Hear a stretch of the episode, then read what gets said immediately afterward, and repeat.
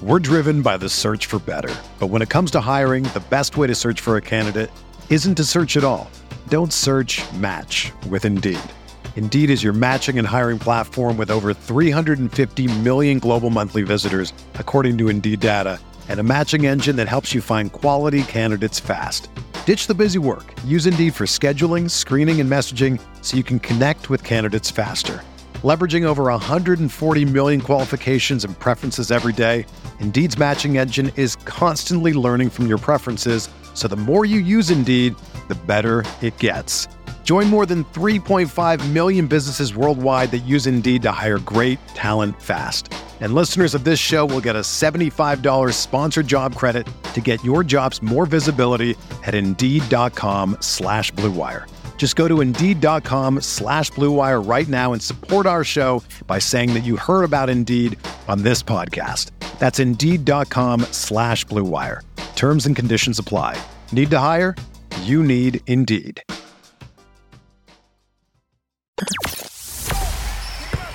The hottest Knicks tape you'll find online. Knicks all day. We bleed blue and orange. This is Knicks Fan TV, your one-stop shop for the ultimate New York Knicks fan experience. News, rumors, debates, post-game live streams featuring live callers. Let's go Knicks, baby! And now, your host, CP, the NY Fanatic. All right, starting the stream up. Happy New Year to Knicks Nation. It's a new year, it's a new decade, and it's a new look, New York Knicks, because they're coming out, stepping into 2020 with a W, 117-92 over the Portland Trail Blazers, 3-game winning streak, revenge game. I mean, what more can you ask for? Alex Wolf from Posting and Toasting. This all made for a quality victory, man. Quality victory, yeah. Man. How you feeling? New year, new Knicks, man. New year, new Knicks, baby. But really, like, the same Knicks, because they've been playing this way for a while now, yeah. Like, since Miller took over, really. It's been a couple blips, obviously. The games against, the Bucks, the Blazers the first time when the Knicks just couldn't hit a shot, that sort of thing. But by and large, this is the sort of thing we're starting to get used to with the Knicks now. And it's pretty refreshing. I've been feeling great about this. I don't even know where to start with this game. It seemed like, going into the fourth quarter, the story was going to be Mitchell Robinson. And then Frank Ntilikina kind of explodes a little bit, literally explodes on a dunk and Frank rocks the whole found freaking, the juice. Rocks the whole freaking stadium. Frank said, "New year, new me, baby. Let's go." Exactly, man. He's go. He ate his Wheaties this morning. Yeah, no drinking for him last night, Nope. Did not sip too much fine French wine last night. He was ready to rock, man. And you got Reggie Bullock coming back. Is that how you pronounce it?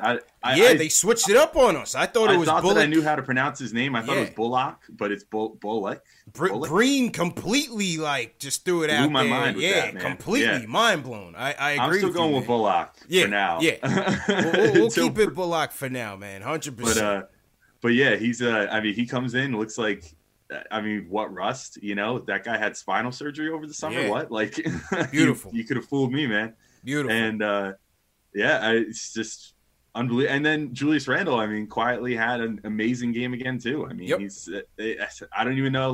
Bobby Portis had a pretty good game. Where do we even go with this? There's so many freaking good performances in this game. I don't even know which ones to highlight. I guess that's a pretty good sign. A very good sign. Very good sign. You know where I'm going to start? Couple things, because I think they all tie in together. They always point to the players-only meeting that they had when they fired Fizdale, and the vets led it. Taj and Marcus Morris led that meeting. And they talked about holding each other accountable. RJ repeated the same thing earlier this week to the media. So you can see that chemistry starting to build, that teamwork they're starting to come together. But also another person that held himself accountable is Mitch. And after that Bucks game, when they got smacked up by the Bucks by 30, Mitch went out on social media. I think it was around December 2nd. And Mitch said, "I got to play better." And from that day on, I don't think he might have had one negative game. Mitch was outstanding tonight, 22 points, 8 boards, 11 for 11 from the field. Mitch was unstoppable, man. The pick and roll was unstoppable. He got every 50-50 ball on the offensive glass, and this was Mitch's best game. I think this was the best game of his career.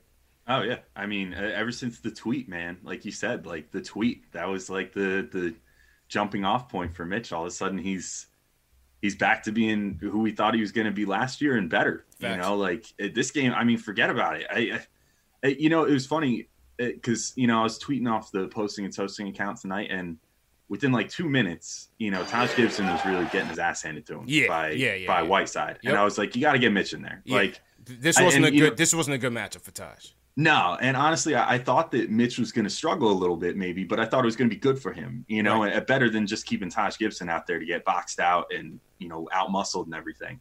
And Mitch came out there and he kicked Whiteside's ass, man. He did. Like, he did. It wasn't even close. Like, from the start, it's just like... He put it on Whiteside from the beginning. You know, yeah, Whiteside got a little pissed in the third quarter or the second, I don't remember. But, yeah, Mitch dominated, man. I mean, literally, like, one of his first plays after he got checked in was he dunked all over Whiteside. Yeah. It was like a big two-hand dunk. He kind of bowfooted him a little bit. You know, got in his face and kind of, like, you know, did the Shaq on Chris Dudley, but without the push afterwards, mm-hmm, you know? Mm-hmm, mm-hmm. And and then just built off of that. I mean, forget about it. 22 points on 11 of 11. I was actually the only thing that made me slightly annoyed with this game is that they pulled Mitch midway through the fourth and then never put him back in because he actually tied his career high with 22 points. Right. And he tied the Knicks single game record for most field goals without a miss. Yep, without a miss. With the 11 of 11. Mm-hmm. But on top of that, 8 rebounds. He only had 1 block and a steal, but, I mean, he was affecting everything on defense. I mean, even better. How about this? 1 personal foul for Mitch. Oh, yeah. And teams are straight up afraid to go into the paint on him now. Yep. I mean, this was, like, proof positive that. Nobody wants anything to do with that. You know, the only real thing that the Blazers could get going was Melo kind of doing a vintage Melo performance. Yeah. And, you know, posting guys up on the, you know, the low post and up by the elbow and stuff like that and, you know, kind of doing his Melo game. And, you know, to shout him out real quick because obviously, former Knicks, a lot of people loved him. He got a lot of you know, praise and applause tonight. Mm-hmm. He had 26 points, shot 11-17. I mean, that was honestly a great game for him. It was a great game for Melo, man. For Knicks fans, it was like having your cake and eating it too tonight. Yeah, you get to win by almost 30, and you get Melo scoring 26 points. Like, it was a little nerve wracking. Well, first off, the Garden faithful, you know, treated him very well. Ovations for the better part of the first quarter every time he got the ball. Starting lineup, you saw when he went vintage Melo and RJ on the post up, and the crowd was going crazy for him. And then, you know, third quarter, Knicks came out of the halftime up 3. You know, thank God Dame looked like he went out last night. Let's be real. Dame looked like Dame had a happy new year in New York City last night. So we were fortunate there. So Melo starts to, you know, take over in the third, man. It was vintage Melo, as you said. But I thought the equalizer here was Morris and Randle, you know, having good thirds as well to kind of counteract that. You know, I thought that was a key. Yeah. I mean, Morris had his struggles. I think he started something like 0 for 8. Slow. Moon started slow, yeah. Yeah, he didn't have a field goal in the first half either, if I'm not mistaken. He had 14 points in the third. That was big. Yeah. 14 points in the third. So if you take that first half away, he shot, I believe, 7 of 11 in the second half. And that's pretty solid. Yeah. I mean, I'll certainly take that all day. And Randle had 22 points, 13 boards, 3 assists. I mean... It really awesome from both. I won't say awesome from Morris in the first half. I thought he was forcing things a tiny bit. Yeah. In the first half, but second half, I thought he settled down and started taking shots that would have been working for him. But Randle, man, he's been a revelation lately. I can't even like accountability.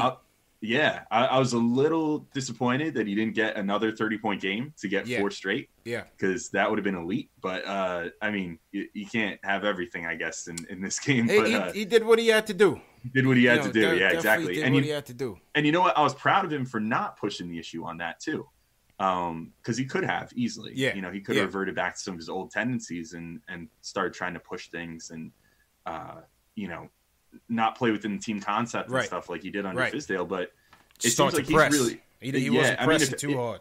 if anybody is buying in to what Miller's putting down, it's Julius Randle. Yeah, like clearly, he's been the guy that's had the biggest change in not just his performance, but the entire way that he's playing the game since Miller took over. It's true. And it's awesome. Julius has been playing well, man. Second thing we got to point to is the bench. Bullock, as you said, was playing like he was trying to catch up for lost time. It's just refreshing to see somebody who can hit a three without you having to pray for it to go in. You know what I mean?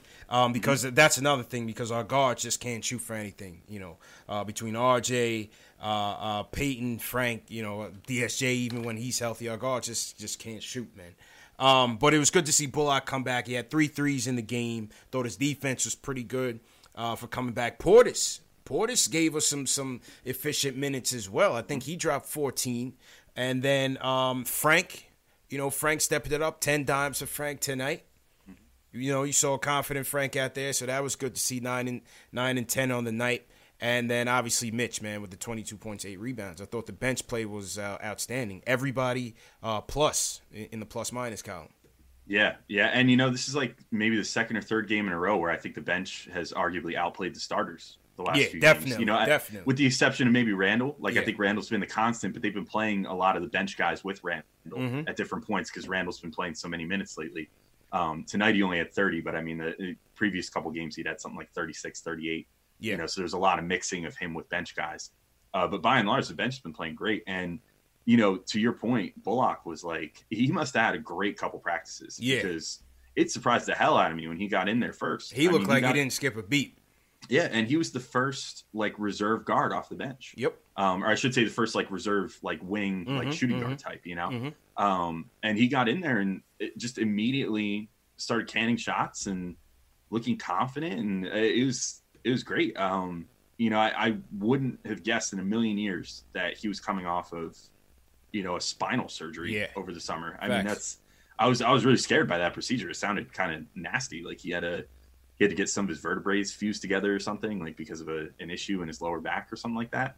But apparently he's okay because, I mean, he looked great. His shooting form's a little weird, but it went in. So his shooting form, I'll live with it. I don't care. He could do whatever the hell he wants. He can have a Lonzo Ball shot if he wants, if it's going in at that rate. Like he can shoot however he wants to. Very, very weird, man. But like I said, man, all in all, solid game. Salute to Knicks Nation once again. Happy New Year to everybody. Good to start things off with a W. You know what I mean? Definitely good to start things up with a W. We're going to go to the phones. Definitely going to touch on the passing of David Stern. Rest in peace to David Stern. Passed away today, January 1st on New Year's Day. So we're definitely going to get to that. And we got a giveaway. We got a hat giveaway to give away to our fans to kick off the new year. There should be a link going around in the chat. Make sure you sign up because we're going to announce the winner in about 40 minutes. All right, kicking us off for the new year, Ari from Manhattan wants to talk about the game tonight. Ari, Happy New Year, bro. How you doing? Hey, Happy New Year, man. Hope everything's well. Yeah, first, sorry, I want to obviously shout out David Stern. Obviously, you know, he did so much for the game. You know, he basically, a lot of these players today, the reason why they get the money that they make is because of David Stern. So obviously, I just want to shout him out. But you know, he basically go ahead, bro. Yes. So yeah. So, but besides that, you know. What a win tonight! I think tonight was probably the best win of the season, to be honest with you. And you know, I know a lot of people in the chat are going to be like, "Oh, where's Ari?" About because of the Julius Randle been stepping his play up. And you know, first of all, I do want Julius Randle to do well. It's not like I root against him just to make myself feel right. I want him to do well, but you know, I still think we have to like. I know everyone's on like a high right now. Like we won 3 games in a row. You know, we looked really good tonight, but. You know, the trade deadline is coming. I think it ends on February 9th or something. It's like early in February. Yeah. And, you know, I think we have to, like, you know, still trade a lot of these guys, right? I think Marcus Morris needs to be traded for more assets. And, you know, Julius Randle, you know, I know he's playing well. I wouldn't mind him staying, but, you know, now his trade value is going up. So do you think you consider maybe trading him to get other pieces? What do you think of that?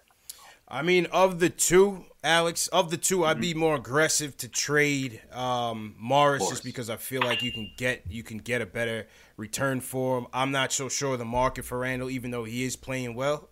So, I mean, you know, I'm going with the more realistic deal that I could get a higher return on. That's probably what I would say, too. I mean, here's my thought. I actually was just thinking about this recently, so this is a well-timed question. I may even write something about this because I have some thoughts on this. But I think it would be foolish to not trade Morris if there actually is a first-round price out there for him, which has been reported already. And I can't see why that would have changed, you know, at any time in the last couple of weeks because – you know, that was reported only maybe 2 weeks ago.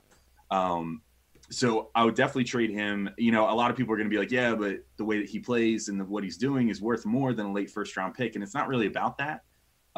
It's more about you collect those assets. Maybe around draft time this year, there's someone available for trade that you weren't expecting. And then you have an extra first round pick on top of your own, which will be a lottery pick probably still. And that, you know, it adds up to being able to trade for more. Or you select another cost-controlled player, and maybe that player outplays his contract. I mean, if the Knicks stick with their same front office, which honestly at this point, I know everybody was freaking out and wanting to fire Mills and Perry as of even a couple weeks ago. I don't know if I'm quite as sold on that anymore because now it seems like it was definitely a coaching issue and not as much a roster issue. Facts. But like, you know, I would trade him. I think I even mentioned it the last time I was on here. I would mention to him, you know, Morris, like, hey, we'd like to have you back because the Knicks will have cap space again this offseason. So maybe try to, you know, extend a preemptive offer to him and be like, we'd like to sign you back on with the team, but we need to do this business decision. We'll send you to a playoff team. It's just a business decision. You know, and we'll do well by you. But as far as Randall's concerned, if you would have asked me this like 3 weeks ago, I would have said like, yeah, whatever you could get for him, trade him because clearly he's not worth it, you know? Right. But now I'm like, you know what? Now he's finally got good coaching and he's finally playing the way that, you know, we wanted him to play when he signed here. And so I actually think you might be better served with Randall. Let him play out this season no matter what. See how far this team can get wins and losses wise to kind of build some credibility. Because you'd hate to ship out these guys that are big contributors and then have the team tank again. Right. And then that just does nothing. Like when people look back next year on the Knicks of this past year, they're not going to be like, oh, they played really well for a while once Miller took over when they had all their guys and then they only got bad because they traded them. They're going to look back and be like, oh, clown show Knicks. They were, you know, they only won 20 games again or whatever, you know, and then it's going to become a big joke again. So you could keep Randall. His value presumably won't go down next year, and he signed next year as well with the third-year option, and that's super valuable to a team. If, you know, next year they want to trade him, then they could say, well, you have a third-year option for $20 million, which right now seems like it could almost be a value for him if he continues playing anywhere near the level he's been playing the last couple of weeks. So that's kind of where I'm at with him. I wouldn't rush to trade him. If someone came at you with something insane, like, Of course. Here's like two scenarios, right? Here's two scenarios. One, if like the Timberwolves are like, okay, we really like Julius Randle. We'll trade you Karl Anthony Towns for Julius Randle, like one or two of your young guys in the Dallas picks or something. That'd be like, take it. He's yours. Yeah. Forget about it. Like, but like, you know, other than that, it would have to be like, oh, we're going to give you 2 first-round picks for Julius Randle or something like that. But one you still listen, but you always wouldn't be as aggressive as I would with Morris. The only guys looking untouchable, more or less, but I wouldn't technically call anybody untouchable. Like anybody's available for the right price, but the only guys that I really would not be too keen to listen to offers for would be Mitch and RJ at this point. And probably, I mean, I'll say Frank just because I love Frank. And I think he's going to be, I think the thing with Frank to me that's appealing is that I think he's going to be available for an affordable next deal. And so that's appealing to me. Like, I'm already thinking about, especially where they are with the cap. I mean, I'm thinking about his next contract already. I'm thinking about his next contract already, and I'm thinking like already down the line, maybe to, you know, when he's eligible for his extension, which I think he can sign one before next season. Yeah, I mean, if they could lock him up for like $8 million a season or something like that for 3-4 years, I mean, that would be a great deal for the Knicks, I think, and I think they should do that. So. I don't know. We'll see where that goes, but that's another story for another day. Agreed, man. Salute to everybody in the chat. Once again, hit that thumbs up button for you boys. We got 1,000 people watching tonight on Knicks Fan TV. Salute to everybody watching on Twitter, on Facebook, Periscope, Twitch as well. This is number one show for the fans, by the fans. CP from Knicks Fan TV. Posting and Toasting Zone. Locked On Knicks Zone. Sports Illustrated Knicks Own. Alex Wolf is in here. Jay Elsa says he's partying too hard for New Year's Day. The Jay Elsa curse is back on. I'm putting it back on like Little B. The Jay Elsa curse is definitely back on. So shout out to Jay Elsa. Happy New Year. Happy New Year to everybody in the chat once again. We are going to give away the snapback soon, so make sure you guys are filling out the form. We got two dope snapbacks that we're going to give away tonight. The winner's going to be able to pick whichever ones they want. We got the fresh, all white, crispy, and then we got the orange and blue kind of mural there. So dope snapbacks presented by my guy Shells Heavy. Salute to Shells. Man, and am I eligible? Can I sign up for this? Hey, man, everybody can be a winner tonight. Right. It's New Year's, man. Ooh, it's New Year's. That orange and blue one is heat, that orange and blue is heat, man. That orange and blue is heat, man. Salute to my guy Shells for his contributions to the channel. All right, let's get back to the calls. Let's go to Baltimore. Ron is up. Wants to talk about this game tonight. Ron, how you feeling, man? I'm feeling great. Happy New Year to you both. Happy New Year, bro. Man, this is... I mean, look, man, we've been through a lot for so long, and this is why the Knicks fans are the greatest, because you look on Twitter, we've won 500 over the past 12 games, and it feels like we won the championship. You know what? You know what, Ron? I'm telling you, I felt good about this game tonight, though, man. I woke up today, I was like, it's been a while since we saw some Knicks basketball. I'm ready to get back in it, win or lose. Yeah. Melo's coming back, all the storylines. I just had a good feeling we were going to come out okay. I'm with you, man. I felt the same way. I felt like this was the game that, Washington, they had obviously Beal was out, some guys were out, but they got it together defensively, and they put a whole game together. It was so it's so nice, guys, to see Julius Randle finally playing decisive. I think it's the new coach. I really do. I mean, this is no knock on Fizdale. I know ESPN, they have a love affair with the guy, but the bottom line is Julius Randle's playing decisive basketball. If he doesn't have it, get rid of the ball. This is not hard. And so he is a talented player. So it's just nice to see a guy finally play the way I think the Knicks paid him. So Robinson staying out of foul trouble. Bobby Portis is quietly playing well. I'll leave you with this because I'm sure you got a lot of happy fans like me. I'm just happy that guys finally know their roles. We understand that there's not a ton right now. We don't have a superstar guy. Julius Randle's that guy. But the bottom line is the guys on the team, they're playing hard now. They know their roles. We can guard.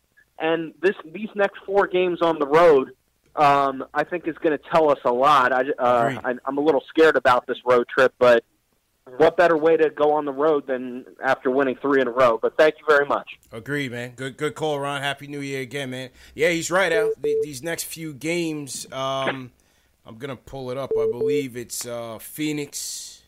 I know we got the double-double, Laker and Clipper, doubleheader, but they're not back-to-back. It's like 2 days apart. But the Laker game is the 22nd. I know I'm going to that game. Are coming we got the Laker game in L.A. I believe that's the 9th, and then you got the Lakers coming to town on the those are the two I was talking about. They're going to be at Staples for two straight games, but I think they're separated by 2 days. It's not a back-to-back, thank God. Yeah. Because that would be really brutal to have to play those two on a back-to-back. But Good call. Go ahead. No, I was just saying those will be tough. That's like a two-game stretch that I highlighted all the way back when the schedule came out, and I was like, that's two schedule losses right there. That's a tough little stretch. Let's see what the schedule's looking like here. So to everybody in the chat, once again, hit that thumbs up button for you boys. It's the Suns on the 3rd. Mm-hmm. We got the Suns on the 3rd. We have at the Clippers on the 5th, at the Lakers on the 7th, at Utah on the 8th. Mm-hmm. And then I will be at the game on the 10th, which is against New Orleans, I'm pretty sure. Okay, yeah. Actually, so I'll be at that one with SI, and then I'll be at the Miami game the next game after as a fan. Okay, all right. Good stuff, man. That one I know the schedule for because I just had to look those up recently. yeah. So Ron mentioned, Miller's impact on Randall, and, you can certainly see it. Obviously these guys took Fizdale's firing as an indictment on them. you know, and, and if you have some pride, these guys are coming together and they're playing hard. They woke up, you know, but I think Miller's impact is definitely being felt on the team. You saw when they were up by 18 and he calls the timeout, 7.5 left in the fourth quarter. They really broke it open in the fourth quarter, but even with an 18-point lead, you know, he wasn't taking any chances. Definitely takes those. I like how he manages the timeouts to kind of quell momentum, and also how they execute after the timeout. He's been night and day better than Fizz. Oh, I know. Yeah, the after timeout plays, way better. There was that one that freed Randle up for a pretty key three at one point there in the corner. Just got Randle kind of moving and ended him up in the corner, and they gave him enough space, and, you know, he got inbounded right to him. It was only like a 5-foot pass. Like, the inbound was right next to him. And he, you know, just popped that from there, and that was, if I recall, one of the ones that kind of put the Knicks up by like 8 or something like that in the fourth quarter. That was a really kind of a key play because – the Blazers were kind of knocking again, and, you know, then the Knicks finally just stepped on the gas and put them away. But then on top of that, like you said, managing momentum, it's night and day from Fizdale, because Fizdale, the thing was, he would always wait till it was too late. And then, you know, once he would finally call the timeout, the team would be demoralized. But then the worst part was he'd have this group out there that was floundering, and he put them right back out there after the timeout. And you'd be like, well, why would you put that same group out there? Just swap out 1 or 2 players, try to get something different going. You know, why are you calling the timeout right now? And it's different if you're the team in the lead, then you give your guys a talking to and say, okay, you know, step it up, figure this out, do that. But, you know, if you're behind and you're starting to give up a game-changing lead, you got to change something. Like, that's on you to change something. And Miller understands that very well. Like, he'll call a timeout if the team's floundering and change personnel. But, you know, he calls those other ones too, and it's like, I've brought this up like 10 times now, but it's one of those moments that's going to stick with me the whole season. In Milwaukee, when they got like totally crushed in that game before Fizdale got fired, you know, you had Budenholzer call a timeout like that where the Bucks were up 30, screaming on plays. He was screaming on somebody, screaming at Giannis, his superstar. You know, screaming at him, telling him to be accountable, play defense, this, that, the other, and then. At the end of the quarter, you had Fizdale smiling and clapping and, you know, being buddy with his players. Because he knew he was fired at that point. I mean, let's be real. He still had one more game to go at that point, too. He, you know? I think Fizz knew the writing was on the wall, man. He knew it, man. He bailed early, man. So, I mean, that's it. But it's good, you know, coaching intangible type stuff. We're seeing out of Miller. Like, you know, knowing when to, you know, press his players and you know, put them in a position where they're, you know, I guess like gonna be fixed mid-game. You know what I mean? Like, you know, fixing them before they're broken. He just seems to have a better handle of momentum and just a feel for the game. You know what I mean? He just has a better feel for it. Salute to everybody in the chat once again. Hit that thumbs up button for you boys. Definitely want to salute some of the super chats that came in. King J number 22 says, "Good win, happy New Year." He sends a super chat. Louis B sends a super chat. He says, "My boy Frankie Smokes needs to play with that energy every night. Him and Big Mitch on the pick and roll was refreshing to see." Absolutely, man. That was an unstoppable play. Frank had he drank some swag juice tonight, Al. I was happy for him. Definitely happy to see that game from Frank. He had Clyde buzzing. Yeah, Clyde was gushing over him all night, man. Clyde loves Frank. Yeah, I mean, he does. He does. It's really cute actually. Like when you hear him talk about Frank, it's like he's talking about his kid or something. Sometimes. Well, he told you on one of the first telecasts this year that he told Frank he reminded him of himself. Yeah, and that's pretty damn high praise. Yeah, yeah. Robert Parrish sends us a super chat. He says, "Mitch is getting the buzz all over the league. Happy New Year. Happy New Year, Robert Parrish." Bad Book One sends a super chat. He says, "Congrats. Nice win, Knicks. Happy New Year, Knicks fan, from a Bulls fan and Knicks Fan TV fan." Salute to Bad Book. He says, "RIP David Stern." Definitely RIP to David Stern on that. And I also want to shout out Michael Parker. He sends us a $20 super chat.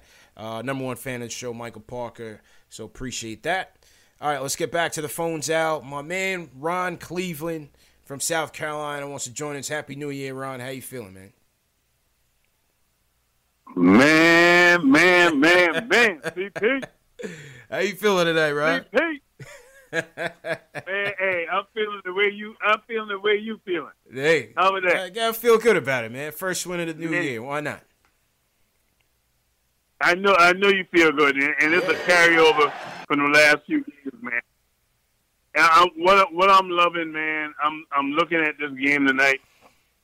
Coaching awareness, man. Coaching awareness. Mm-hmm. It cannot be understated. I mean, and Al, you brought it up. And the point when that 18-point, when we was up 18, and it was a little break in defense. Miller didn't hesitate. He pulled the trigger. He called the timeout. I'm sitting there at home, and I'm like, oh, he see what I'm seeing. I loved it. And I'm to the point, man, when I look at our team, I don't want no trades. I'm telling you right now. There's only one trade I want. Get Dennis Smith out of here. He's the only one. Move him out of here. When I look at the effect that your boy, oh my goodness, from Boston. Oh, what's the guy's name? What are you talking about? Brad Stevens. Rob Stevens. Oh, not Robinson. What's the guy? You talking about? Oh man, coach. I'm having a break. No, the player we got from Boston, the Twins. Oh, Morris. Yeah, Marcus Morris, yeah. Yes, Morris. We can't trade Morris. Morris is only 30 years old. He's only 30 years old, but from what I'm seeing from him, his energy is rubbing off on everybody. Yeah, well, that's a Frank fact. That's would a fact. Not have been playing like this if we wouldn't have had Morris. So you don't get rid of him. I love what he's doing, and I agree, man, 100% with the fact David Fizdale. CP, I told you he was going to be gone before January. Oh yeah. I told you that guy, and then I saw the article that came out that said he was more concerned with the glamour and glitz. And the more I think about it, thinking back to when he even first got signed, dude was kind of starstruck with the whole idea of being in Madison Square Garden and coaching the Knicks. And the thing I love about Miller, if you look at Miller is like a Bill Belichick type coach. He don't care about no media. He don't care about nothing about getting that W, and he's in the film room. He's one of them guys that look like he'll fall asleep with the tape wrapped around his neck. Yo, you're right, man. He's just here to work. Yeah, you're right. You're definitely right on that. Yeah, I mean, that's what we want. Absolutely. And that's what New York fans love, and that's what A. So when I'm looking at it, man, hey, I won't be surprised if we keep this team together. We gonna make a run. That 30 win ain't far-fetched. This makes what, number 10 tonight? Yeah. And you know we set the bar real low. Appreciate the call, right? We set the bar real low, man, this year. But hey, we're at 10 wins. Mike Miller gets us 6, and hey, let's see how it goes, man. For certainly, you know, deserves a lot of credit for how this team has been playing. It's not really just about the wins and losses, but just how this team has been playing. Yeah, certainly. I mean, it's been a huge difference. Like, there's not really too much more to say about it. You know what I mean? Like, it's been a really big difference with Miller at the helm. Mm-hmm. I guess it's just like he's just like a no nonsense, no frills. Like, right. I feel like he doesn't do anything super revolutionary, but he's just employing basic concepts that just make sense, you know, and it's like he makes in-game adjustments, which isn't rocket science, you know, and Fizdale never did that. And that was the biggest problem. And, you know, you see that out of Miller now. It's like, I don't know, it's like Fizdale, you know, I think I may have said this on here. I may have said it on Locked On Knicks. I forget. I don't know. I talk too many goddamn places. You're everywhere, man. You wear 100 hats, man. But at one point I mentioned that it's almost like Fizdale used to be like an NFL coach with, you know, the play sheet of, you know, like, you know, a lot of NFL coaches saw their first 20 plays laid out, you know, and the Knicks would do that sometimes. They would come out of the game real hot and then suddenly couldn't adjust to anything, couldn't do anything. No adjustment. You know, and it was like Fizdale's play sheet ran out and then all of a sudden he couldn't adjust anymore. Yep. Because he blew his whole strategy in the first 5 minutes, you know. And true story. And with Miller, it's different. With Miller, it's almost the opposite. I feel like a lot of times the Knicks come out not looking as good under Miller. Mm-hmm. Like they're trying to probe, you know, and then down the stretch, they put the pedal to the metal and they make the adjustments and they finally make that push to win the game. And I feel like that's what you see out of good teams more often than not. You know, some good teams obviously when the talent discrepancy is there and stuff, they just come out and they blitz you, and then they just keep their foot on the gas the whole game. But when it's relatively even match teams, sometimes the team that kind of almost like rope-a-dopes it and sits there and gets a feel for the game first and then makes their adjustments later when they know that they can do it. Yeah. That's sometimes better.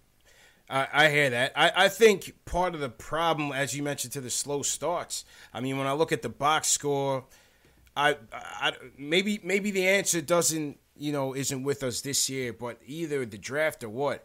But if RJ is going to continue to be the two, I mean, shooting 3 for 12 from the field. Yeah, Peyton give you 2 for 9 from the field. If we weren't playing defense out there, if Dame didn't play like he was hungover, this could have been a real different game early. You know what I mean? Mitch's efficiency from the field really is what kept us in this game early because Portland got out hot. Yeah. Yeah, I mean, Mitch changed things on both ends early, you know, for everybody. Yeah. I mean, it wasn't, you know, he changed things on defense, he changed things on offense, and more specifically, he changed things on the rebounds. You know, he was providing something that nobody else on the Knicks could provide at that particular moment. To your point about, like, Peyton and Barrett, like, I didn't think Peyton played his worst game ever, but he definitely wasn't shooting well. He still ended up with 8 dimes. I thought Peyton set the tone very early on defense. Mm-hmm. I thought his tone was very good on defense, yeah. Yeah, and he had the couple blocks. And there was a few plays where he really tracked his man well off the screen and stuff like that and still managed to wall him off. And, you know, again, that might have been Dame kind of playing hungover a little bit. Yeah, but, Dame it wasn't a typical Dame night, clearly. So we got lucky there. Let's call it that. He was a step slow. But, I thought Peyton did a good job on him and flustered him early, which then kind of flustered him for the whole game. But, yeah, to your point about RJ, I mean, it is a little – it's weird. Like, I feel like RJ's been alternating good games with bad games lately. Tonight was definitely a bad game. I mean, he got off to a kind of a good start, but he just couldn't hit anything tonight. And I think he's just starting to hit the rookie wall a little bit, if we're being honest. You know, it happens to most rookies, you know, and he's no exception. I know he's in great shape and he's well conditioned and everything, but one of those things that people were saying, oh, it's not going to make a difference. But Fizdale played him like 40 minutes a game for the first, you know, month and change of the season, and I think it's starting to wear on his legs a little bit, because if you look at it just in terms of a how many games have they played perspective, he's now probably at about a whole college season, if not a little more now. So he's and playing the games in a much tighter window. Yep. So I think he's starting to hit that rookie wall. It happens for pretty much everybody, and it was bound to happen to him at some point. But it doesn't excuse the fact that he has to start shooting better, or I would maybe even consider moving him to the bench, you know, just not as like a statement or anything, but just something to get him more comfortable, you know, put him out there against second unit guys and let him kind of get his flow back and stuff. They did that with Knox at different points last year. Yeah. Moved him around the lineup. I don't think there's any shame in it, as long as it's framed properly. So we'll see with RJ, though. It'll be an interesting next couple weeks because, you know, if you remember right, the same thing kind of happened with Knox last year, that he kind of fell off at the end of December, and then pretty much all of January he was miserable. Yeah. And a better part of February, too. When did he get rookie? He got rookie of the month. It was December, if I'm not mistaken. Yeah. That was when he had that very, very hot month. And then right at the end, he started to tail off a little bit, and then January and February fell off a cliff. And then March, I think, end of February. Well. And then March and April, he finished strong. So we'll see at what point RJ – kind of turns that corner. I think he will at some point, and we'll start seeing play a little more in line with what he was doing earlier in the season. But I guess it's just wait and see at this point. Yeah, just wait and see, man. Salute to everybody in the chat. Once again, we got over 1,300 people watching right now. Happy New Year, wherever you guys are watching from. If you guys are new in the chat, leave us a hashtag new so we can shout you guys out. Also, 30 cities in the chat. Let us know where you guys are tuning in from. So we can shout you out again. Once again, CP from Knicks Fan TV. We've got Alex Wolf from Posting and Toasting joining us. So happy New Year to everyone once again. This show is brought to you by Scotch Porter Premium Beard Products. These are all natural premium beard products that I use. And for our viewers tonight, they are offering 50% off on their beard collection. That comes with shampoo, conditioner, serum, balm, everything that you need to get your beard right. So hit the link in the video description below to get your 50% off deal. Once again, this is the products that I use, man. And Al, as you can see, man, it does wonders, man. I'll send you a package if you haven't ordered yours yet. I'll see if I can get you, you know what I mean, get you in there with the company. You know, let me know how it is. I'm trying to tell you, man, it's good stuff, bro. Oh, you know, I don't know if you noticed, but the last time I was on, I was talking about how I had clean shaven because it was my anniversary because my wife liked that. Now I'm trying to grow it. I'm trying to do the winter beard. Hey, my beard is trying to grow up and look like your beard eventually. So, you know, I'm trying to raise it right. But you see, I'm a little more faint than you are, so I need everything I can to volumize this. So I think I might have to get some. You need some Scotch Porter to fill in that winter fur, man. It's going to start getting colder, man. You need that warmth. Yep, absolutely, man. I mean, I'm a big bear as it is, but, you know, I still need that extra part for the winter, you know? All right, no doubt, man. Salute to everyone in the chat. Someone just sent us a super chat. Who is this? This is Victor. Victor Barahona says he got his revenge. Victor lives in Portland. He's from Oregon. He was at the game in Portland when we got washed by like 30.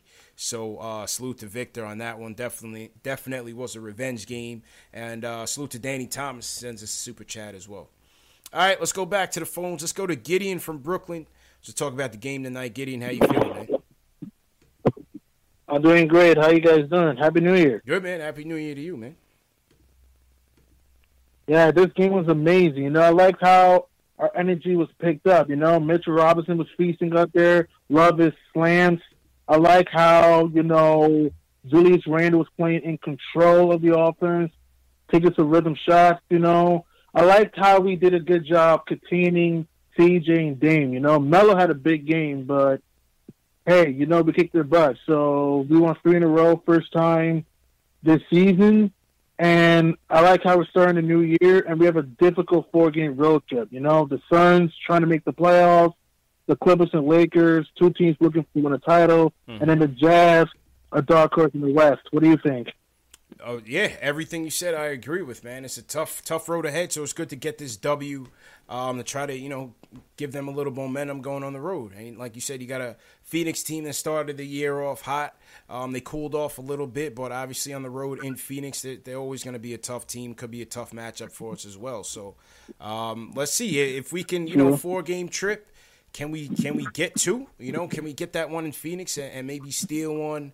I don't know. The Lakers game will be tough, but yeah, maybe the Utah game. Maybe we can sneak one out. You know, I couldn't tell you the last time we won in Utah, but you know, we'll see what happens. 2013. That's the last time we won Utah. 2013. 2013. Damn, it's crazy, man.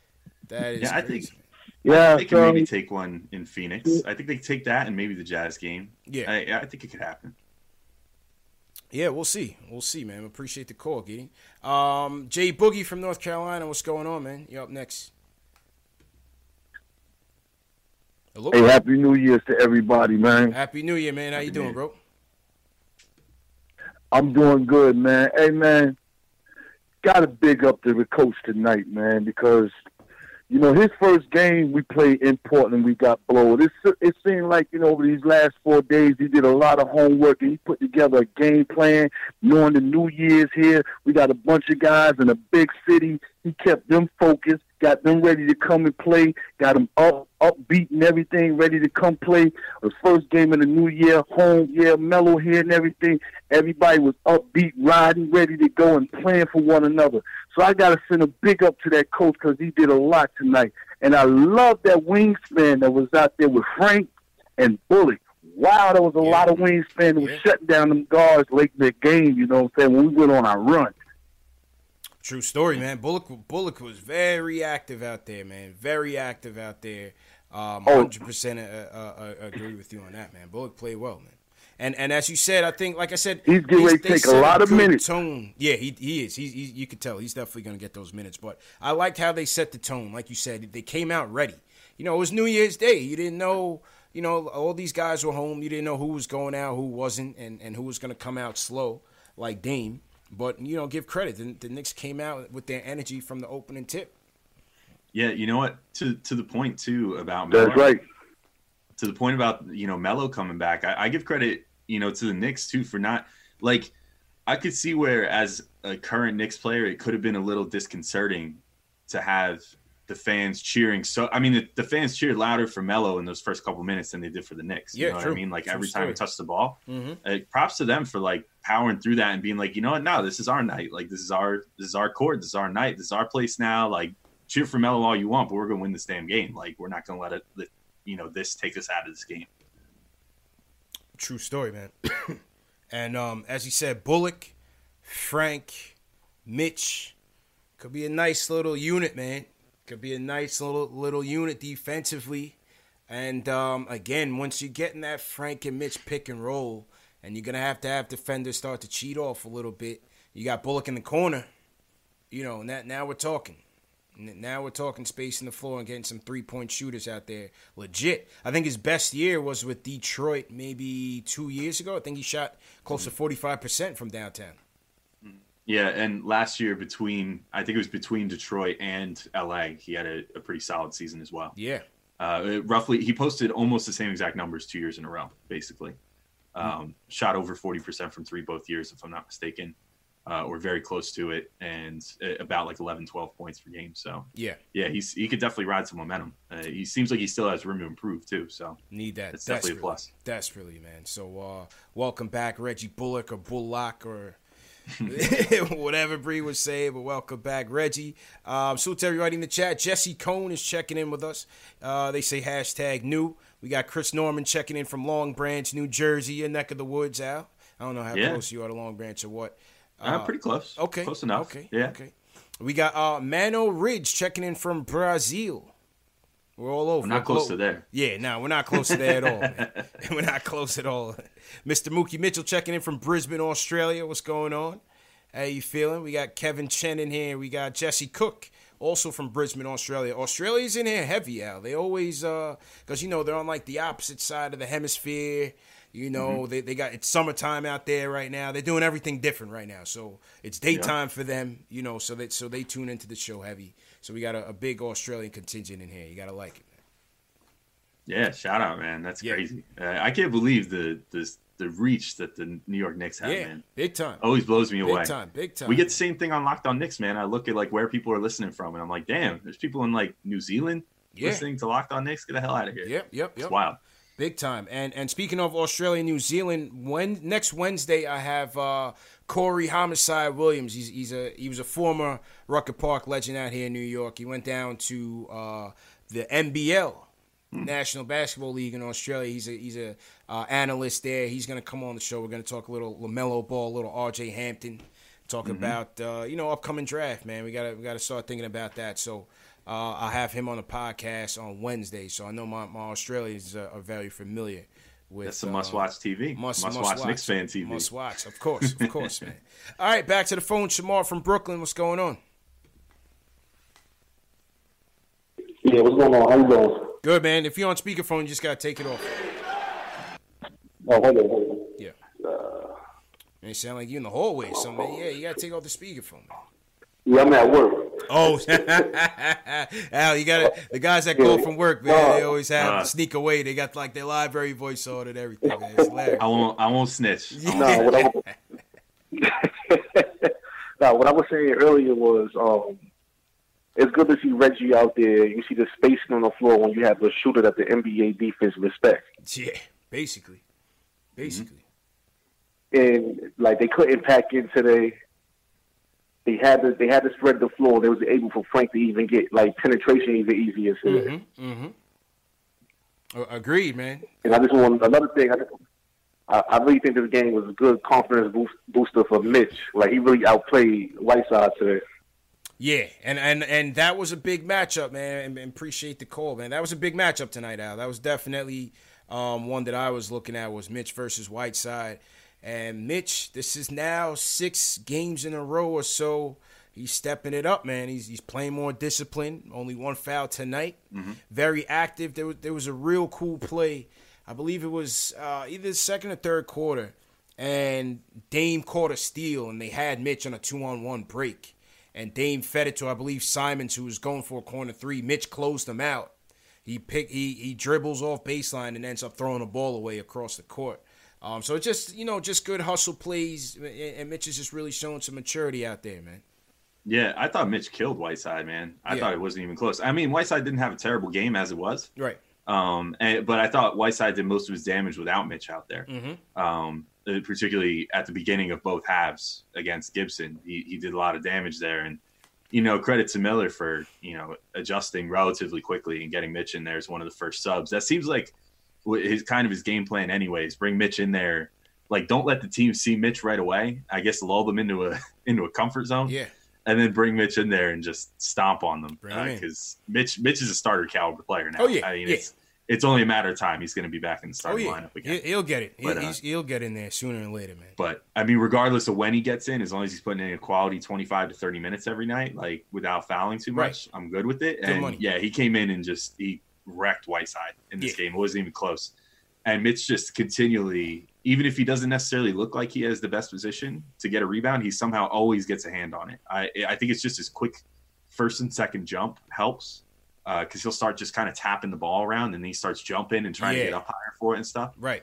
As long as he can get a fingertip on it, there's a decent chance that he's going to get any given rebound. So he's starting to get very like Dennis Rodman-esque with his nose for getting rebounds out there, I think. Definitely, man. And as you said, he always seems to have a knack for the ball. Tonight, he was just securing everything, though, man. He was not losing it at all. And, it's a solid effort by Mitch. Okay, once again, make sure you guys sign up for the snapbacks. We're going to close the contest soon. Tonight, one lucky winner to celebrate the new year as we kick off 2020, Al. Yeah. One lucky Knicks fan is going to be able to pick between these two snapbacks. You got the crispy, icy white, and you got the orange and blue little conglomerate going on over here. So real nice. Salute to my guy Shells for donating to the cause. All brand new snapbacks, new era snapbacks, and just a little gift, token of appreciation from CP to the fans, man. Appreciate you guys, man. Appreciate everybody for tuning in. Let's get back to the phones, Al. Let's go to Delano's with us. Delano from North Carolina checking in. Delano, happy New Year, man. Hey, happy New Year to everybody, man. Happy New Year to you too, CP. Alex Wolf, salute to everybody in the chat. Same to you, man. Fire Steve Mills. You know the vibes already. Listen, as long as that man got a job. For 2020, kick it off. As long as that man... Super facts. As long as that man got a job, I'll be calling for him to get terminated from it. It was a great game tonight. First off, I want to salute Melo. He came in the Garden, you know what I'm saying? All that revenge game, I mean, come on, that's like 2 years ago. Mm-hmm. You know what I'm saying? There's no revenge at this point right now, especially the fact that he asked for the trade after we fired Phil. So, for me, I've always said, where's the revenge at? We gave you what you wanted. You know what I'm saying? Mm-hmm. So I'm not mad about it. You know what I'm saying? Moving on and all that good stuff. Hope for the best for him in the rest of his career. Great game from him. Great game. Bad game from Dame. And I'm actually glad about it. You know, as much as I'm a Dame fan, glad that he stunk. We needed this win. Yeah, we got lucky. And we got lucky. I'm thinking about it. CJ had it going too. CJ had a nice game going as well. So we got lucky there. Yeah. But the player of the game to me is Robinson. Mitchell Robinson showed up and showed out. I mean, that first lob looked like OBJ making his signature catch. I was out of my seat for that one. That was crazy. That was crazy, man. The ball movement was fantastic. I mean, we talk about extra passes. You got an open shot, and you still take a look for the extra pass. That's the type of stuff that I'd be looking for from this squad. The defensive effort was there. That's all I'd be asking for. Everybody want to talk about Randle and the offense, but I keep saying, I would love balance. All I want is balance. You don't have to block every shot. You don't have to steal every time the ball comes your way. But give me defensive effort. Show me that you don't want the other guy to have an open look. That's it. You know what I'm saying? Yeah. We talk bad about Frank because all he gives us is defense, no offense. I keep saying the same thing. I want balance. Give me a shot. Give me some scoring along with your defense. We know what you can do on one end. Prove that you can do it on the other end, too. So I'm happy for a great performance. I've seen Kevin Knox get involved on defense, too. He swatted a you know, he deflected a shot. And that's all I'm saying. Just give me some effort. Yeah. Kev was definitely. But I will say this too. Good. I will say this too. These referees, they must have some kind of grudge against us. I don't know what it is, because I've seen a few plays where it's like these are blatant fouls. That one drive where Whiteside drove on Mitch and got that dunk. Mm-hmm. He lowered his shoulders. Mitch, you know what I'm saying, got pushed back. As far as the rules go, that's an offensive foul. You ain't supposed to lower your shoulders. He lowered his shoulders. No call. On the other end, in the first quarter, RJ drove to the basket on C.J. McCollum for the second time. He got swatted on the arm by C.J., swatted on the wrist by Whiteside. It ended up becoming a basketball wedgie. Yeah. All I'm saying is, what's going on with these refs? Yeah, what's happening with these? I mean, if I can see this, it's you know what I'm sketchy. Saying. If I can see this, sketchy. Appreciate the call, Del. No, well, you know, RJ doesn't get calls, you know, at all. Yeah, you know what I mean. RJ never gets called. But you know, I think it's funny. Schwinnipu tweeted during the game that Melo got a better whistle tonight than he's gotten any time that he was in the Garden as a Knick. And it's like, yeah, well, it's probably got something to do with the jersey on his chest, I think. Facts, man, facts. That was funny, man. But again, good to get a win. Definitely good to get a win. Let's touch on this David Stern passing, man, while you're still on, Al, because today David Stern passed away, age of 77. The commissioner of the league from 1984 to 2014. He fell out with a brain hemorrhage, I think about 2 weeks ago, and he passed away today, New Year's Day, man. What was your thoughts on David Stern, the commissioner? I mean, I'd be lying if I said I had super, super strong thoughts about him. You know, there was some good, some bad. I think mostly good, though. He oversaw a really big period of growth for the league. I don't think the NBA is what it is today without him, without a doubt. The only questionable decision that I could ever think of from him was the dress code thing. Yeah, that always was a little weird to me. You know, like, why are you trying to affect what guys are wearing into a stadium? But other than that, I mean, he created the WNBA. He created the G League, which at the time was the D League, which has now blossomed into a really important product for the NBA. As far as development's concerned, we're seeing a lot of players come up through that system. And I honestly think that the D League is doing a ton for the big NBA, as far as, you know, helping develop players and turn them into, you know, guys that can come in and contribute right away that weren't necessarily ready right out of college or right when they were drafted or whatever the case. But on top of that, I mean, honestly, he always seemed like a pretty nice guy. I found him to be very funny. Yeah. You know, most of the time when he would do speaking things and, you know, interviews and whatever, I generally found his like demeanor to be good and lighthearted by and large. Yeah. Seemed like a guy that enjoyed life, had a lot of fun. And also, I mean, in the internet and Twitter era, he gave us maybe one of the best and most memeable reaction gifts of all time with him choking on the water.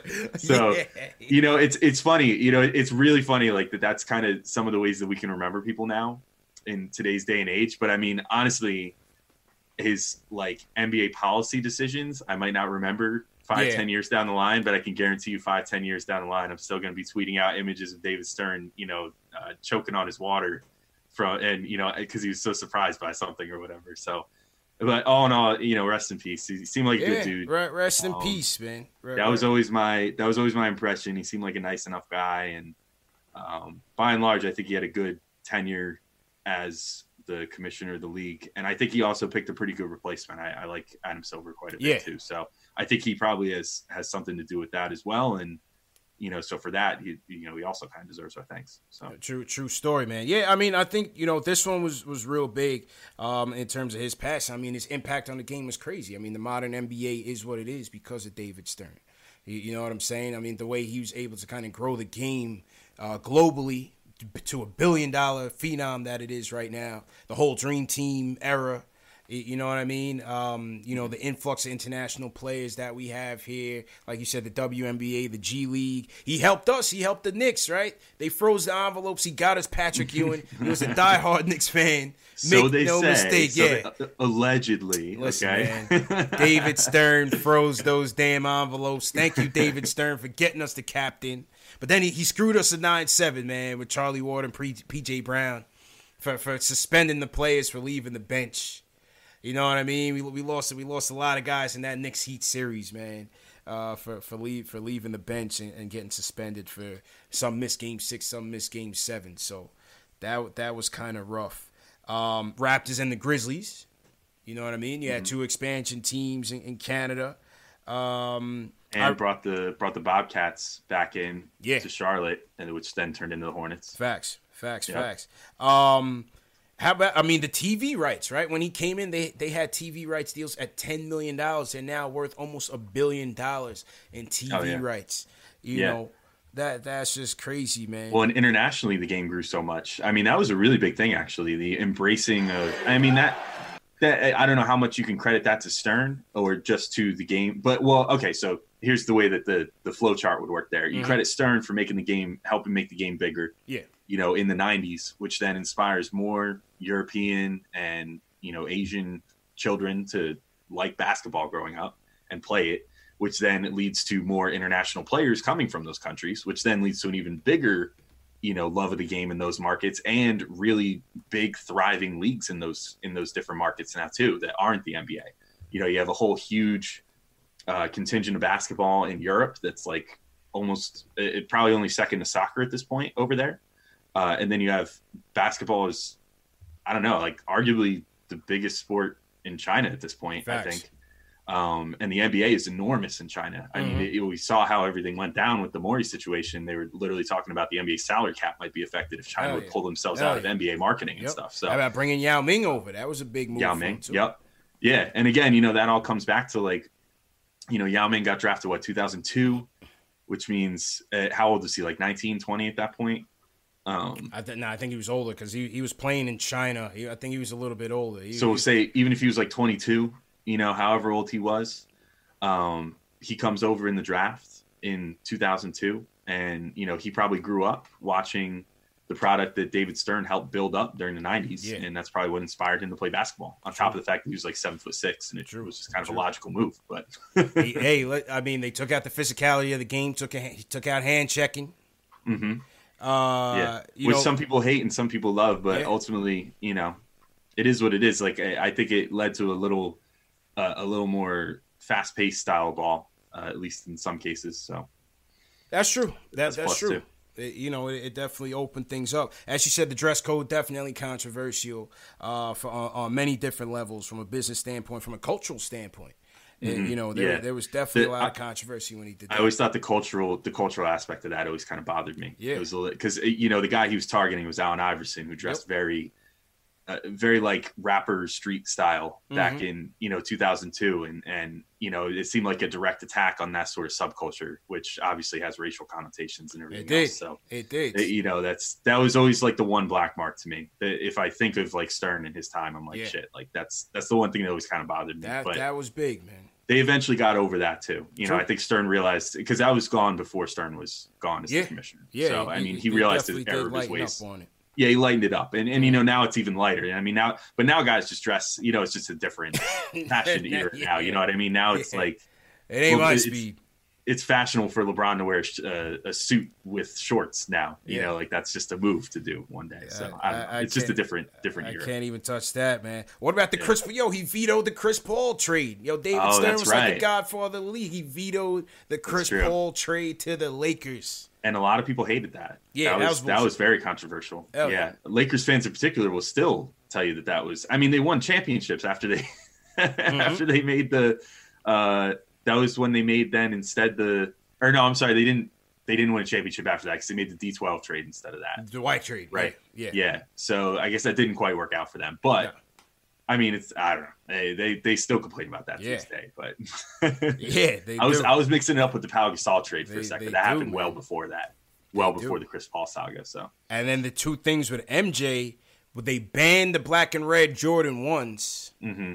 Definitely, they fined MJ and banned the black and red Jordan 1s because they didn't have enough white in the shoes. That was back in 85, I think. Imagine how preposterous that is by today's standards. You literally have guys getting custom airbrushed shoes. Wear whatever with, you want. Whatever designs on them. Yep. I mean, I don't know. And you know, it's even funnier to think about that. Like when you think about, we think, oh, that's so antiquated that happened in 1985 or whatever. The NFL didn't get rid of those rules until like 2 years ago. So It just kind of puts in perspective that the NBA is usually quite a bit ahead of other leagues as far as stuff goes. Yeah, they're definitely ahead of it. And then, you know, the whole MJ conspiracy theory when he left. Mm-hmm. Was it the gambling issue? Was he really trying to play baseball? Did David Stern know about the gambling addiction? You know, I heard a theory that his dad got murdered by the mob or something. Yeah. They said MJ owed. They said MJ owed those dudes in suits, man, and that's why he backed away from the game. And they claimed that David Stern knew about it.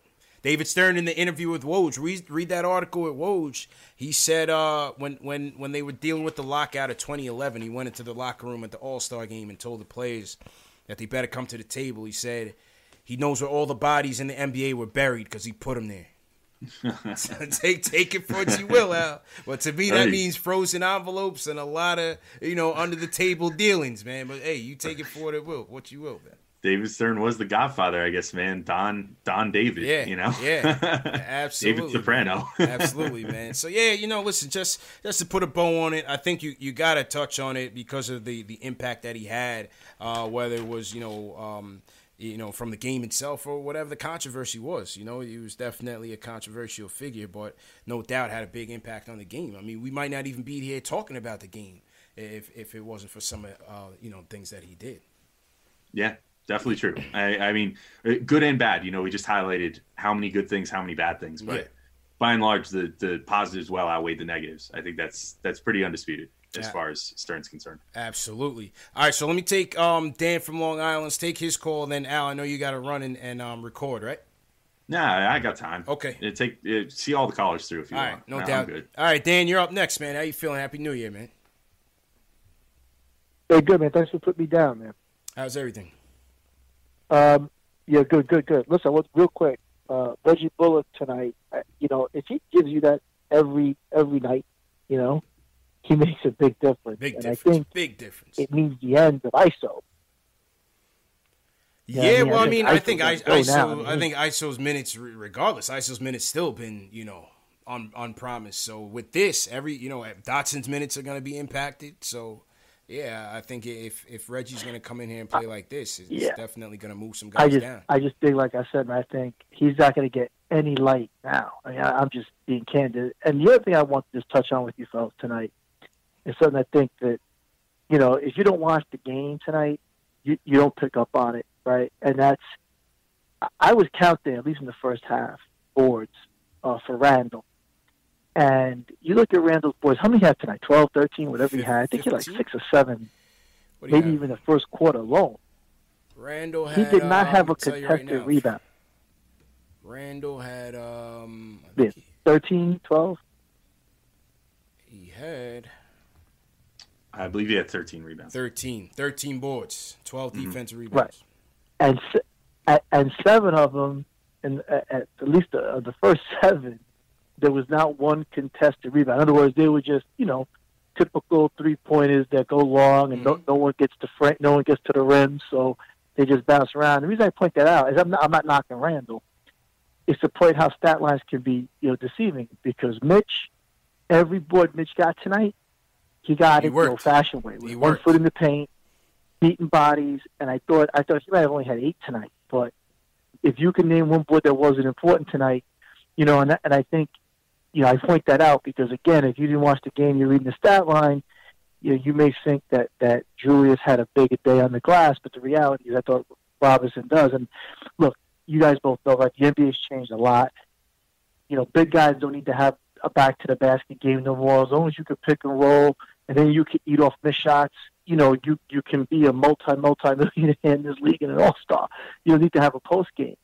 And I just think, you know, Mitch, if he can develop, you know, a 15-footer, you know, he has everything else that you need to be a perennial all-star. I mean, he really showed that tonight.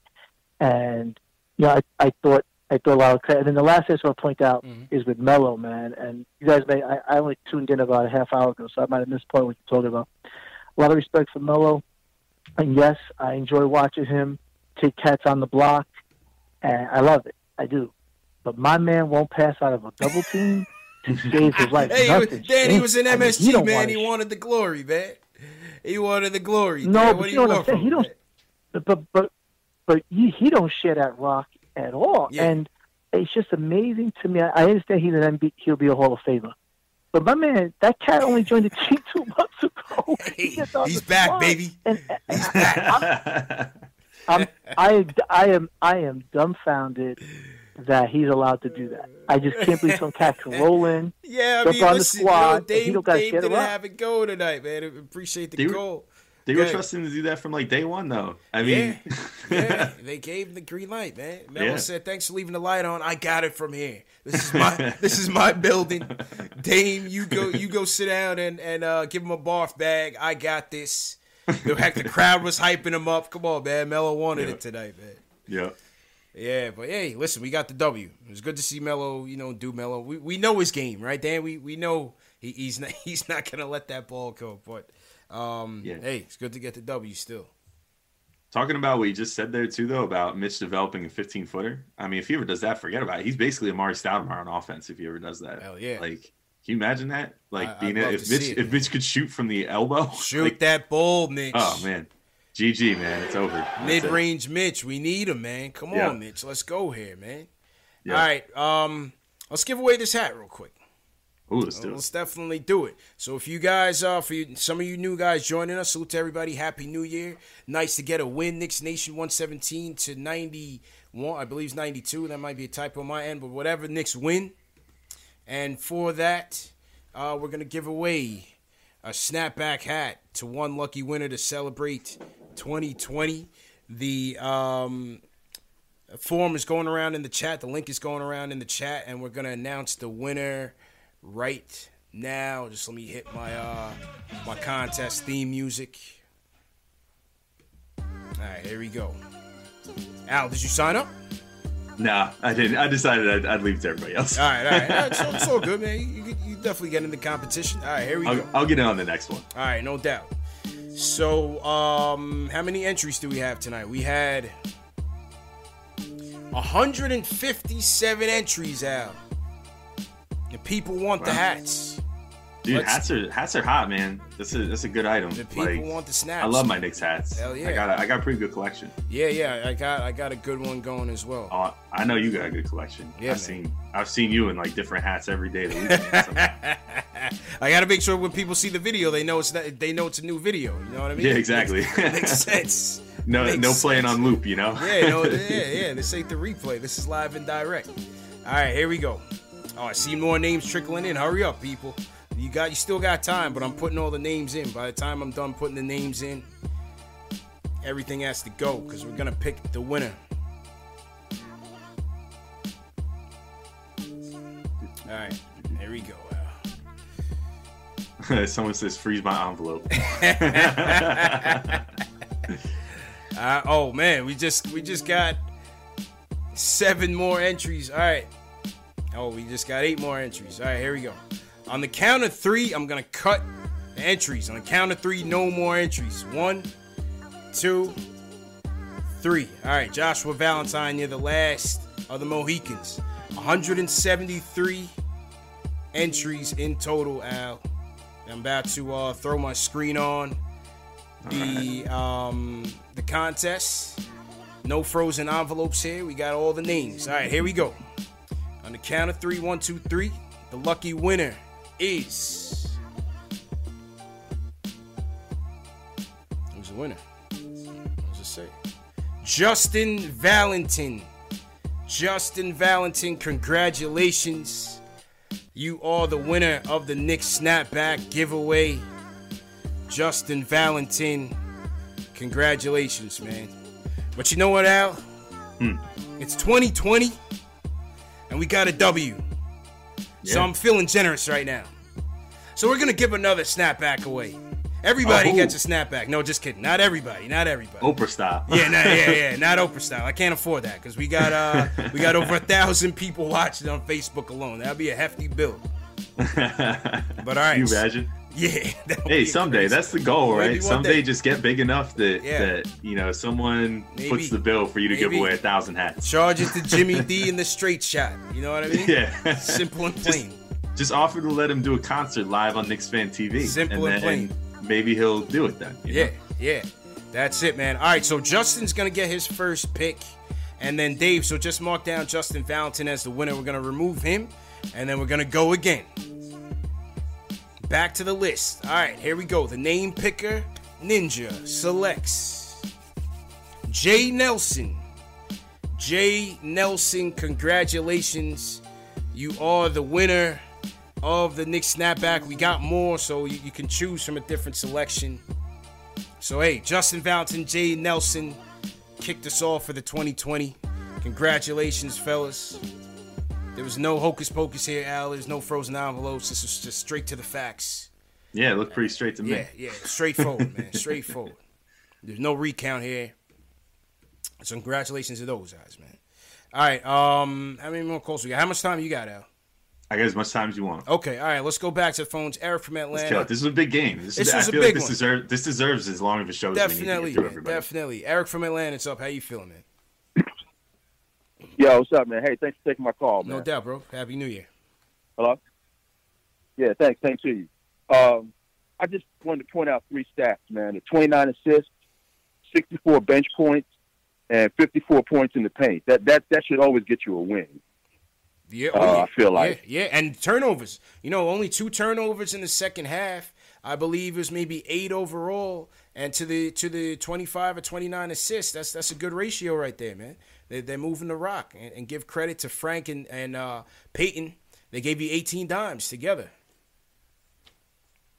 No doubt. I'm down here in Atlanta, man. I get clowned on the regular about the Knicks, but I'm wearing my Knicks sweatshirt tomorrow, man, with pride. I hope it's not a Hawks fan clowning you, man. I was about to say, you got to zip them up. Go talk to some Hawks fans. Yeah, you got to put them on mute, man. It better not be Hawks fans.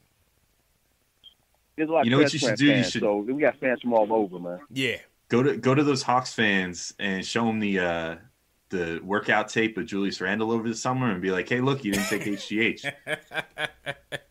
That's a fact. All facts, man. Appreciate the call, Eric. Yeah, I used to live in Atlanta, man. I went to grad school down there, and going to Knicks Hawks games, you know the whole route, man. DC, Miami, Atlanta, Charlotte. You know, those are all our hubs for transplant New Yorkers. So we would literally be 60-40 Knicks fans in the building. Like every other seat was damn near a Knicks fan, and then some.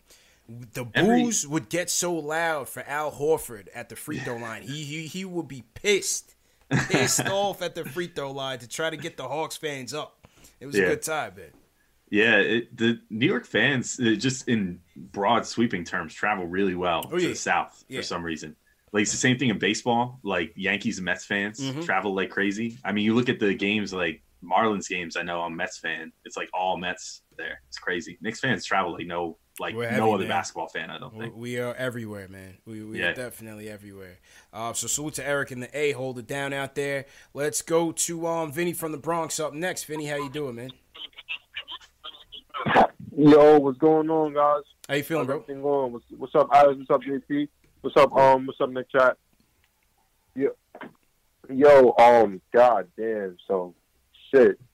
Yo, just keep it family, man. It's new, right? Yeah, keep it family. Pardon me. I know it's a happy day. It's a happy day. I know. Yeah, of course. Reggie, man, goodness. Reggie, shoot. He's, like, you know what's it's so funny about Reggie because it's like he comes in the first day out of the year and he produces and it's just so. It's just so, like, the way that you see the spacing, the way for how his game is, right? And then, mind you, you have, like we go through this whole spaz, Knicks fans, oh, Dennis Smith Jr., this, that, oh, how we're going to move the ball, how we're going to go with the spacing. I think all that spacing talk and, like, it's just, it's an matter of the guys, of just all those guys, and there's other pieces. I'm sure there's other pieces to it at the end, but I mean, this guy. If we're talking results, if we're talking results, Bullock, he came in. How much he dropped? Like 12. Off the bench? Yeah, 11 and 12. Great role. Yeah. It was 11. Three threes and a two. Oh. 3 threes, yep. Right.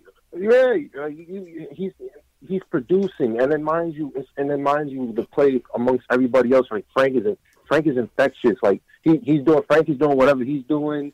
And then you have Randle. Oh, my God. Like even through everything, right? It's still painful, but when you have like Reggie and somebody like Reggie that's there, that it kind of maneuvers it. So now we have Reggie and we got Dot. So we really got two big shooters, and Kev is a big shooter. We have guys who can shoot, and I mean, you know, when you have pieces there, you got pieces to work with, and if the results show, that's what it shows, and that's what, you know, this guy Miller's doing, and true Bullock, goodness, like I think he's gonna keep going. Like his production is that's solid. Like that's solid. Yeah. Straight out. Now you can't. Well, let's see where it goes. Let's see where it goes. But certainly tonight, you're encouraged by his effort. You know, he may not bring it every night like that. He's just getting started, but. I think it was good to just see his effort. He just looked like he was in shape. He was ready to go, man. I figured the effort would be there, but I didn't think the shooting stroke would be there right away. Yeah. Like, that was the surprising part. Like, you don't expect him to shoot, like, whatever it was. I think he shot 3 of 5. 3 of 5. Yeah. 3 of 5, yeah. 3 of 5 from 3. I mean, you don't expect that on night one after a pretty major surgery that people thought might even keep you out for the better part of the year. So, yeah, this is pretty solid. Good story, man. Good story. So to everybody in the chat once again, hit that thumbs up for your boys. Are we at 500 thumbs up yet? Let me know. Hit that thumbs up on for your boys. Please share these videos. Very important for you guys to share these videos, man. Support us, all diehard Knicks fans, all basketball fans.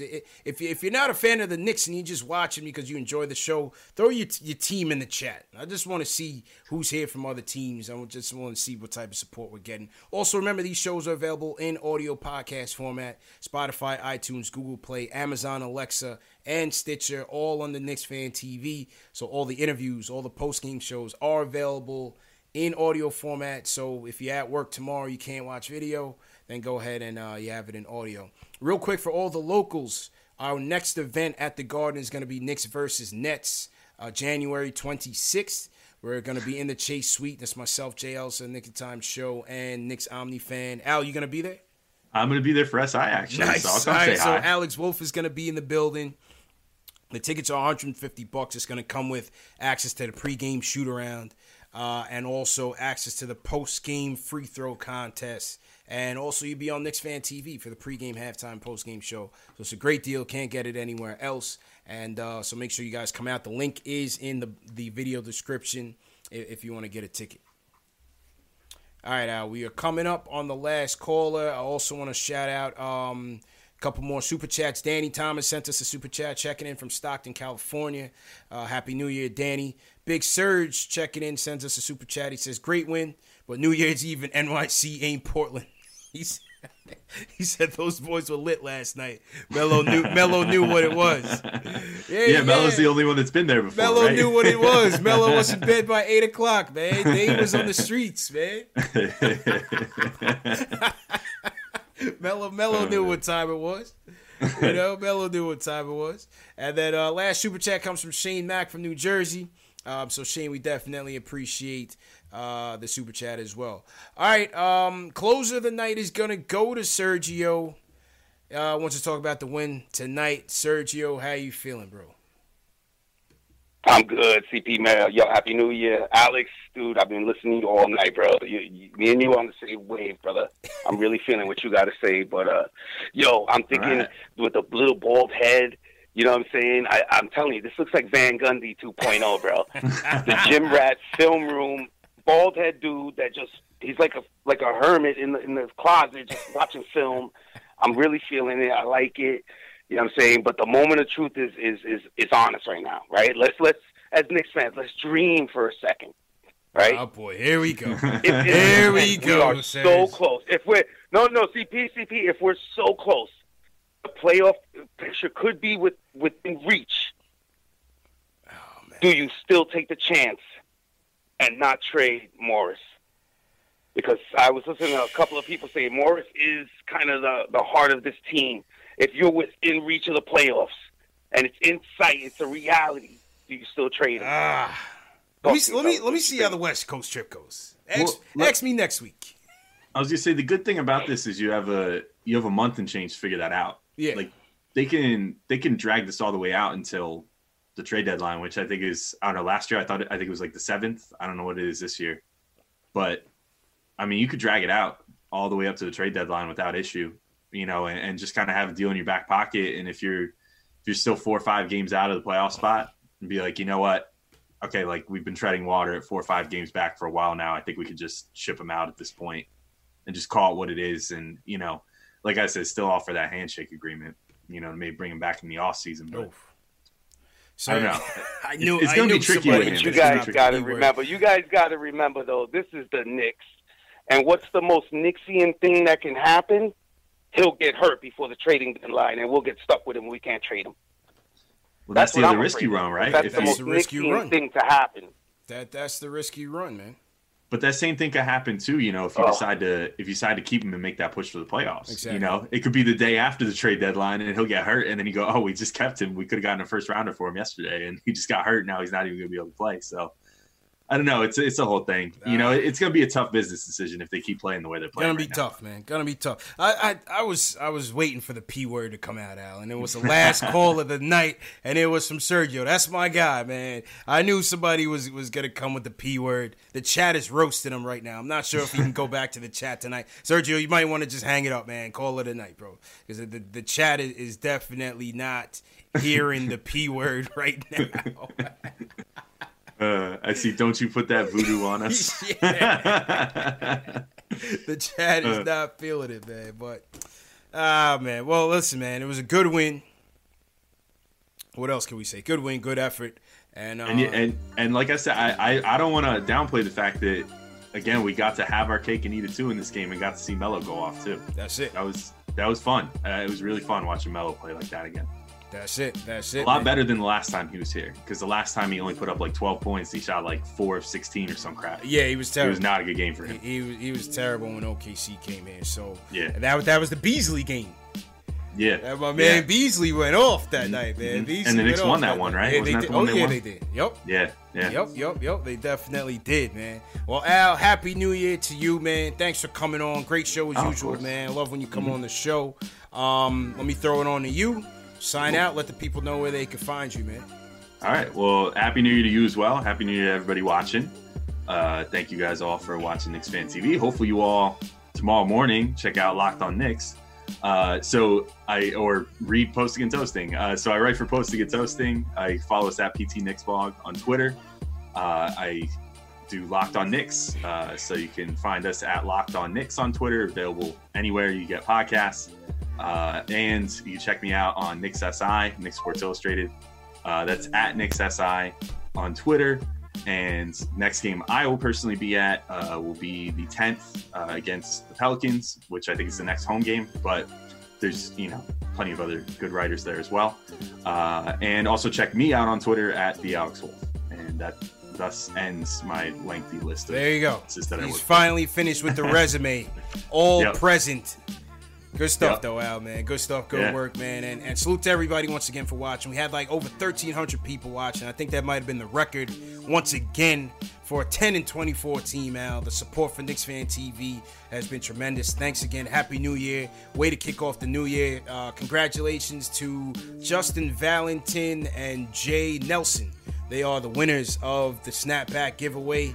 We will have more snapbacks to give away in the future, so make sure you keep it locked here after every post game, because sometimes I might just drop it as a surprise. Share these videos, very important. Text your friend right now. Text your family right now, whether they're a Knicks fan, basketball fan, whatever. Let them know about Knicks Fan TV. Very important to support me in that way. Hit that thumbs up for your boy. Make sure you subscribe to the channel as well. Salute to everybody that sent us a super chat tonight. Always the donations are appreciated. You can also send a PayPal or Cash App using the links below. Once again, Knicks win 117-113 to start the season off. 3-game win streak happening. Let's go. And yeah, man, this kicks off a 4-game West Coast trip. Knicks are in Phoenix next January the 3rd. That will be this Friday. I'll be here. I think Jay Elsa will be back. Make sure to keep it locked. Knicks Fan TV, number one show for the fans, by the fans. Happy New Year once again, people. We'll see you Wednesday. Peace. Everyone is talking about magnesium. It's all you hear about. But why? What do we know about magnesium? Well, magnesium is the number one mineral that 75% of Americans are deficient in. If you are a woman over 35, magnesium will help you rediscover balance, energy, and vitality. Magnesium supports more than 300 enzymatic reactions in your body, including those involved in hormonal balance. From functional medicine doctors to mental well-being and female hormone experts, we all know that magnesium is the one mineral to improve all aspects of well-being and health. But which one?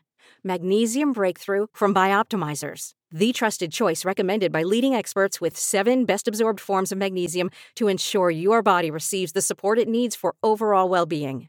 Go to bioptimizers.com/balance today and use code BALANCE10 for 10% off. Support your journey to wellness at bioptimizers.com/balance. Magnesium Breakthrough from Bioptimizers, your foundation to optimal health and vitality.